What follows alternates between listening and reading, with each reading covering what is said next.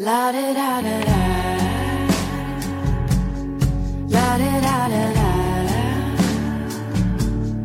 La da da da da.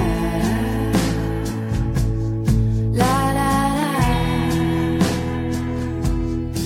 嘿，大风吹树叶，我是贝子兰。四月份已经开始了，欢迎来到这一期的大兵大白话。那首先还是请进我们照旧的板块，先进行每天一页纸。二零二零年三月三十一日晚上十二点，BGM 贝子兰的大兵大白话第十二期。平凡的一天没唱好，不过呢，我已经尽力了，自我安慰一下。刚才听着听着也就没动笔，仔细回听一下自己录制的音频，还挺喜欢自己把语气状态调试好这个状态的，声音很稳，在略微鼻塞下能让自我水平的标准不下降，看来一直在持续训练，不断精进还是很有用的。之所以会期待接下来可能两个月的过渡期。是因为我回到了我曾经很熟悉的城中村的这个环境，我会有一段可预计时长的坐车通勤上班的体验。上一次这么做还是两年前了，一切都那么恍惚。今天呢，去选了一间向阳的房子，阳光可以洒进去，一个大大的桌子也足够我的电脑和书本摆放了，有点迫不及待。开始期待四月、五月，我应该会高产吧，而且希望会搞出一些大动作出来。我有预感，生活本来平静的水面要泛起波澜了。我不只是静静的在旁边感受平静了，我开始扔石子儿、打水漂，一次比一次打得好，路人都会时不时瞅我一眼，有人羡慕。有人嫉妒，有人不以为然，我还是自顾不暇，玩得不亦乐乎。不管它下面有没有巨浪海啸。今日分享来自小众马，他说：一个人没有爱情的时候，可以满足于虚荣，但一旦有了爱情，虚荣就变得庸俗。二零二零年四月一日晚上十二点零七分，BGM I will stand by you。今天果真是愚人节，我被骗去上了不知所以然的班，莫名其妙。高考延期，大家预先的工作安排也后置了。今天本该是休息日的，加班也并没有必要。可是大家伙还是来了，而且还开了会，我云里雾里，有点恍惚。脑子里不禁想起中国人很多时候会愿意挂在嘴上的有一句话，叫做“来都来了”。是啊，来都来了，不多待一会儿，不是可惜了吗？我还兢兢业业，觉得这时间不能浪费。前一秒准备弄蚂蚁牙黑和本周的小造课来着，下一秒就鬼使神差的张罗完成达摩院了。我不喜欢被别人追着跑，卑微着，自由着，这也算是一种体面吧。下午去上班的时候，到了楼下，乌泱泱一大堆人，中间大厅人很少，公司要求是从长队那头经过。我心里想，有什么区别吗？无非是形式好像更多了一点而已。我有两种。不正经的排队方式可以进入，一是把工牌揣进兜，大摇大摆的从大厅中间穿过，那儿没人；二是直接从侧厅长队进入，然后说我早上已经登记好了，可以直接进入的。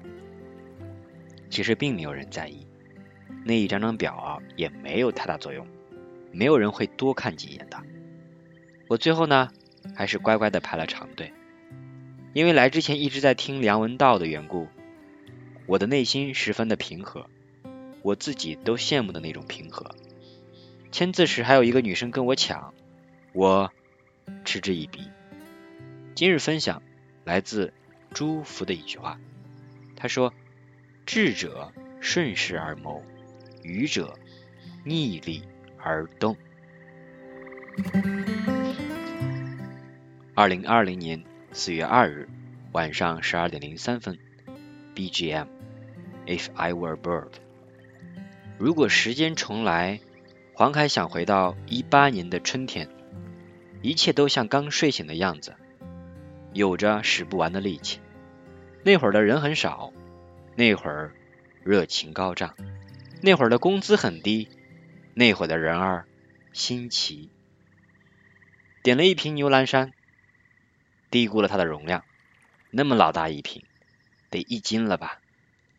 我们还以为就会跟那江小白差不多呢，失算了。纸包鱼加热之后，慢慢的哔哔叭叭作响开来。桌上的花生米有点咸，拍黄瓜呢，还是一如既往的爽口清脆。我们东拉西扯，聊抗战时期的知识分子，对比建国以来的总理，猜测那个中央领导人和家属，他们是不是楼上楼下？住在一个特殊的小区呀，鱼肉可以一块块的被剔下来，只留下空空的一个骨架。今晚我们点的是蒜香姜团鱼，蒜是真香，牛栏山是真有点辣，有点上头。趁着酒意还没上来，我们消灭掉了所有的食物，剩下的半瓶酒啊都没有拿。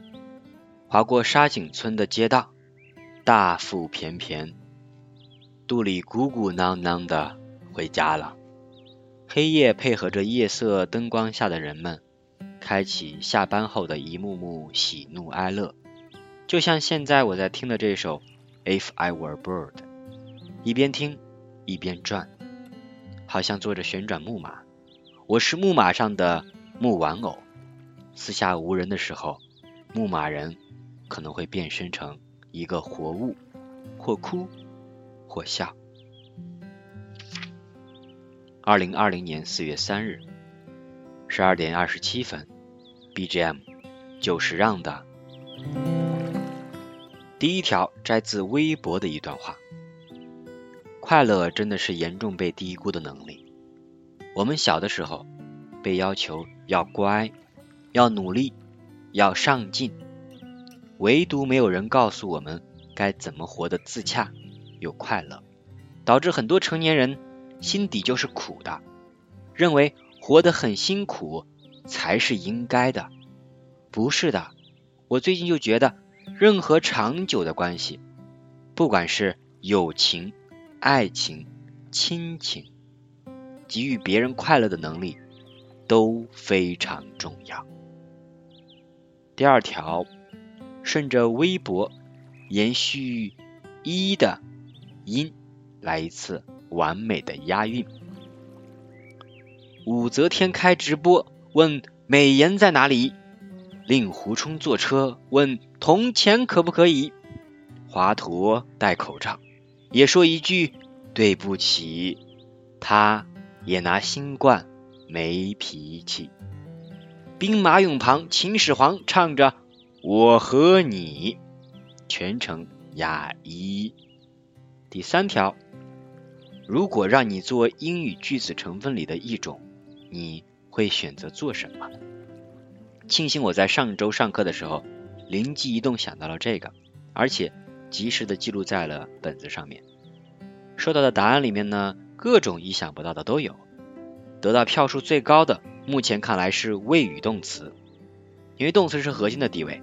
很多人都会选择它，它是一个重要的成分。整理一下大家的这个答案吧，抽空发一篇文章，还蛮好玩的。题目就叫做“如果我是英语句子成分里的一种吧”。最后分享一句，大家最近都好像很正能量，你也一样。二零二零年四月四日二十三点三十二分。BGM，I will stand by you。回到房间，忙碌的一天终于得以获得放松。我打开手机，发现网易云音乐我喜欢的歌单变成了我喜的歌单，不见那个欢字了，输入法也打不出欢这个字了。紧接着我就开始大脑的神奇发散，发散一，是不是因为我上午十点没有认真的默哀三分钟呀？老天爷在惩罚我，让我的手机不能欢。我开始回想自己那会儿正忙着将公众号的文章排版呢，响笛三分钟，我听到了，很响亮。我在，并没有因此停顿三分钟。在翻看微博的时候，看到各行各业不同的人都在那三分钟停下来。为之默哀，令人肃然起敬。我在下午上课就准备好了视频、音频，在上课的时候给这个特殊的日子配上它专属的印记。不过最后发现，真的是我想多了呀，并没有什么惩罚。万能重启之后，手机上的一切就又恢复了正常。这真的是一个未解之谜，太奇葩了。发散二，可以把这个情节加进我的人物小传里面。那个人物呢叫阿呸，也是之前我已经写好的。他呢想给对象发一个喜欢你，手机呢却一直显示不出来欢。他不停的对着文件传输助手发着一遍又一遍的“我吸你，我吸你”，真的很像和稀泥呀。除了他，没有人能看得懂这三个字了。他愤怒的想要摔手机，却不知道该怎么去做了。他也想不到重启这个东西。等他想起来的时候，今日分享来自沈从文：一，充满爱去对待人民和土地，莫欣赏摔倒的地方耽误事儿，莫停下来哀叹。二，摔倒了。赶快爬起来，往前走。三，永远的，永远拥抱自己的工作，不放。二零二零年四月五日，题目送别。下班回家，黄凯已经将东西打包收拾好，几个大包排列在客厅，鼓鼓囊囊，列队排好，一字排开，就差敬礼了。从七楼往复一楼的搬运。实属力气活，想到一年前那天的搬家，我们就没少费力气。那会儿我们是欣喜的，终于从一个地儿搬到了新的宽敞地儿，再也不用听隔壁女生在那里大半夜的喊麦唱秦腔了。今天这次，我的心情不好也不坏，看到了预期的离别，更多的呢是坦然。的确是好久没有坐车出城了，只在眼皮子底下这小范围内活动。今天借着给黄凯搬家，出城转了一圈，坐在车上兜风，东西有好大几包，上上下下好几趟，是挺沉挺麻烦的。光是从现在这个地儿七楼搬下去就费了不少的功夫，这从新的地方楼下又要到那个地方的四楼。也并不轻松，一个人着实犯难，我就跟着去帮忙搬一搬。黄凯已经迫切的要进入这个新的环境了，因为他想要快速的开启新的生活、新的节奏。我对于离别早已做好了准备，但真到此刻，内心还是我有一些空落落。我跟着货车师傅回家了。黄凯发来一句微信：“此地一为别，孤蓬。”万里征，各自攀登山顶，已久会有。我答山花烂漫时，他在丛中笑。货车师傅很是健谈，问我是哪人，我面不改色心不跳，撒谎说我是三原县城人，下意识的保护隐私。我们一路聊租房，聊疫情的影响。师傅也是个过来人，也上过班，打过工。见惯了花花绿绿的世界。今天的一句日历来自罗曼·罗兰，他说，大部分人在二三十岁上就已经死去了，因为过了这个年龄，他们只是自己的影子，此后的余生则是在模仿自己中度过，日复一日，更机械、更装腔作势的重复他们在有生之年的所作所为、所思所想、所爱。所恨。二零二零年四月六日，一，今天回家后家里断网了，应该是修路挖断了网线。我觉得没什么，妹妹开手机流量也不怎么影响啊，接收学校的消息啊、看课这些其实都没影响的。总之，我觉得是小事儿。妈回家后就有点炸锅了，说。我们应该早点去跟她说，这样的话也好让移动公司的人来修啊，诸如此类，絮絮叨叨了很久，跟我爸电话也说了好一会儿呢。妹妹和我都觉得其实没什么呀，有点小题大做了呢。IP 的妹妹是不开心的，很明显呀，我站到了他这一边。转念，我其实也在想，子女的存在其实也一定程度上。是在给父母提供了很多沟通的话题。第二条来自微博，这是偷听栏目的一条。原微博是清明节带着小侄女去公墓祭拜，小侄女是第一次来，看到公墓，小侄女就兴奋的惊呼一声：“哇哦，这么多城堡！”评论亮了，小王祝你福如东海。他说：“城堡里住着人们思念的人。”哇，真的是太棒了！这个评论，坟墓里面的人确实就是现实上人思念的人啊。所以这个回答我觉得是最妙的，而且就这个回答，给现在站在公墓前的这个小侄女来讲，也是一个最棒的回答了。他问：“为什么有这么多城堡呀？”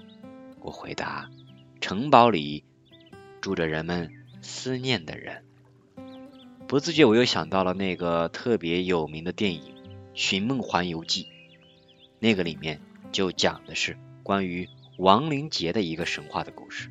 通过电影的说法来讲，一个人他最终被人忘记，是现实世界中没有人记得他了。他就是真正的忘记了。二零二零年四月七日，昨天中午碰到一只垂死挣扎的黄蜂，见到它第一眼，以为他只是太胖了，所以呢四脚朝天，半天翻不过身来。我拿了个树枝帮他划拉划拉，想帮他翻身，他小腿儿蹬啊蹬，却只是空对天空。讲真，要搁我小时候，第一反应肯定是弄死他，一个大脚就上去了。后来好像突然意识到了人类和动物的共同命运体啊，就是时下流行的那个新词儿叫“人类命运共同体”。我眼前的这个小土疙瘩，对蚂蚁而言就是高山了。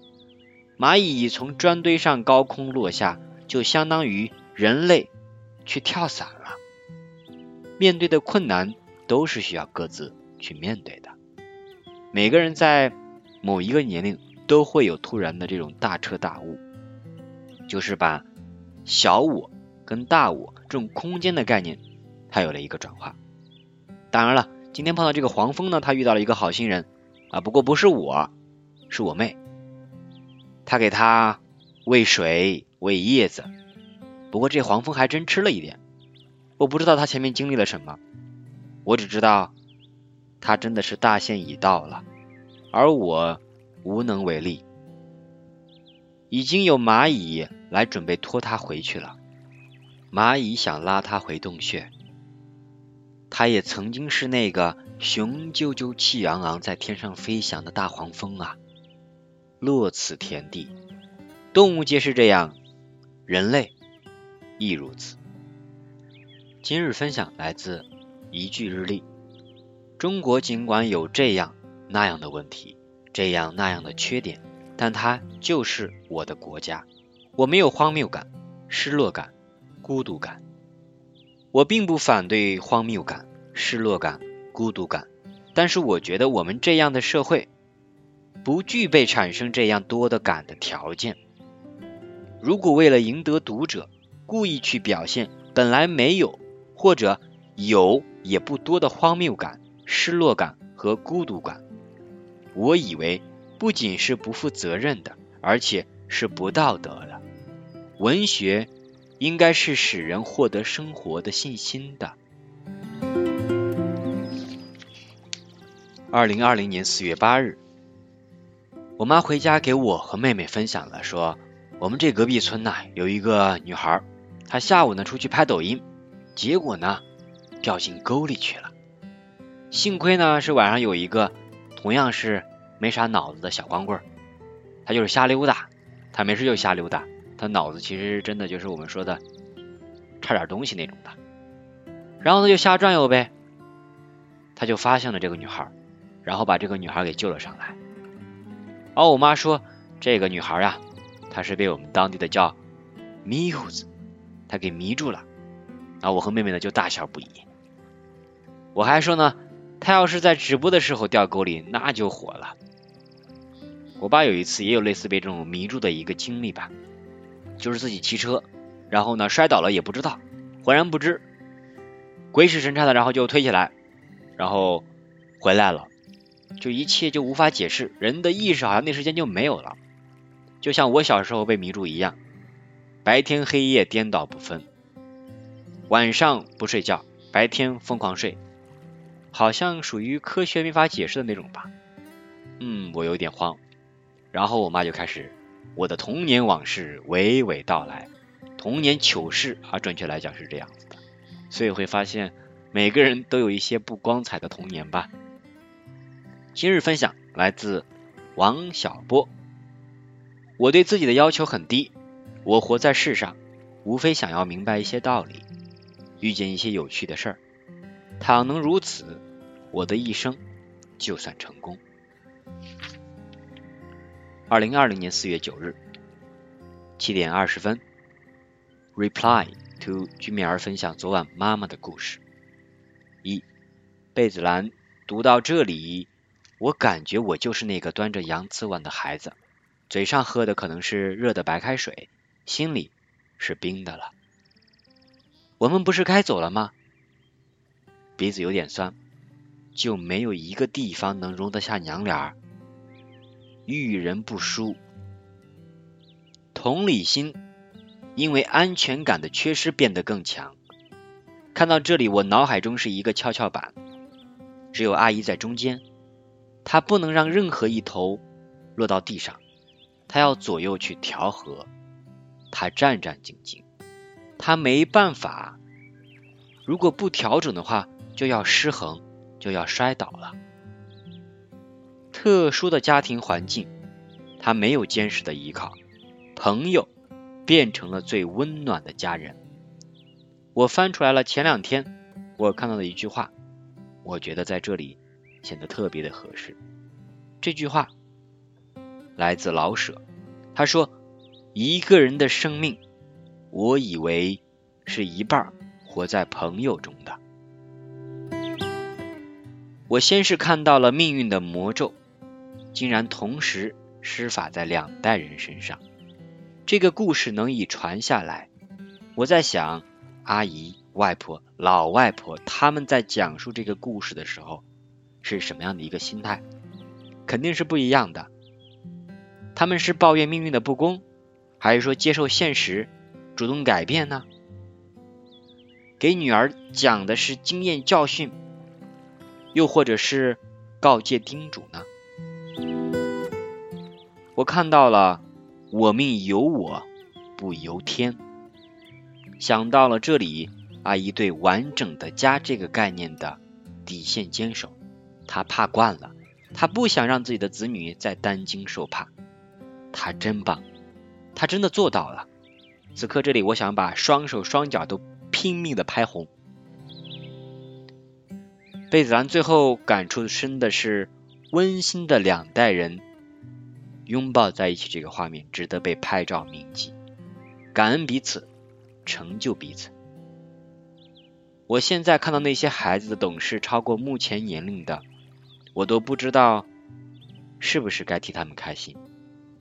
小孩子无忧无虑的快乐就那么几年，因为提前懂事儿，失去了很多；又因为提前懂事儿，小孩子可以给周围人带来安心和快乐，可以偶尔不懂事，真的很幸运。感谢分享。希望大家能更幸运一点，万事顺意或者万事胜意都太快。二零二零年四月十日二十三点五十三分，BGM 来自玉志浩二。可能是昨晚的鸭脖和啤酒下肚的缘故，晚上睡得很舒服，很饱，早上七点多也就醒了。今天上午听大佬直播的时候，记下了一点点的感想。里面有一些他们的核心的，我觉得很感触的话，比如这句“续报电话一直打”，那不是客户亲密，那是恶心用户。我勃然大怒，但是想想，我有什么资格生气呢？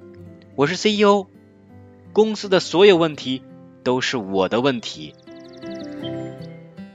如有客户在场，时刻如履薄冰。以上来自张邦鑫。果然大佬就是大佬。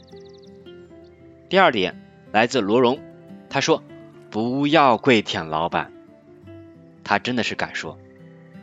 同时他也提到，我们在平时工作当中，其实要更多的去完善自我，包括对艺术、对美的追求、美感的教育，让人变得更加的完整。我觉得他说的是很棒的。接下来来自培优事业部。一个让我们觉得特别夸张的、很功利的这么一个口号，它是要么续报，要么拉黑。今天总结一下上午听这个报告的一个感想吧，还是跟我之前说的一样，我要多听大佬从战略和务实层面的讲话，向这些优秀者跟进，跟随他们，靠近他们。我们有时候从身边，如果说发现不了那么优秀的、那么棒的一些点的话，其实完全可以把这个目光放得远一点。那这样的话，选择余地就更大了一些。今天记录的第二条是：蚂蚁牙黑下来必须有预案，永远保留有一期节目作为备用，这样的话能够节省时间，也能够更高效的完成。这是本周的一个特别深刻的体会，这是让自己不辜负自己的最好的方式。今日分享来自一句日历，阿尔布雷斯特·福尔辛他说：“凡在小事上对真理持轻率态度的人，在大事上也是。” OK，以上就是关于每天一页纸的分享。因为这期间隔时间比较长，所以呢。时长会比较感人。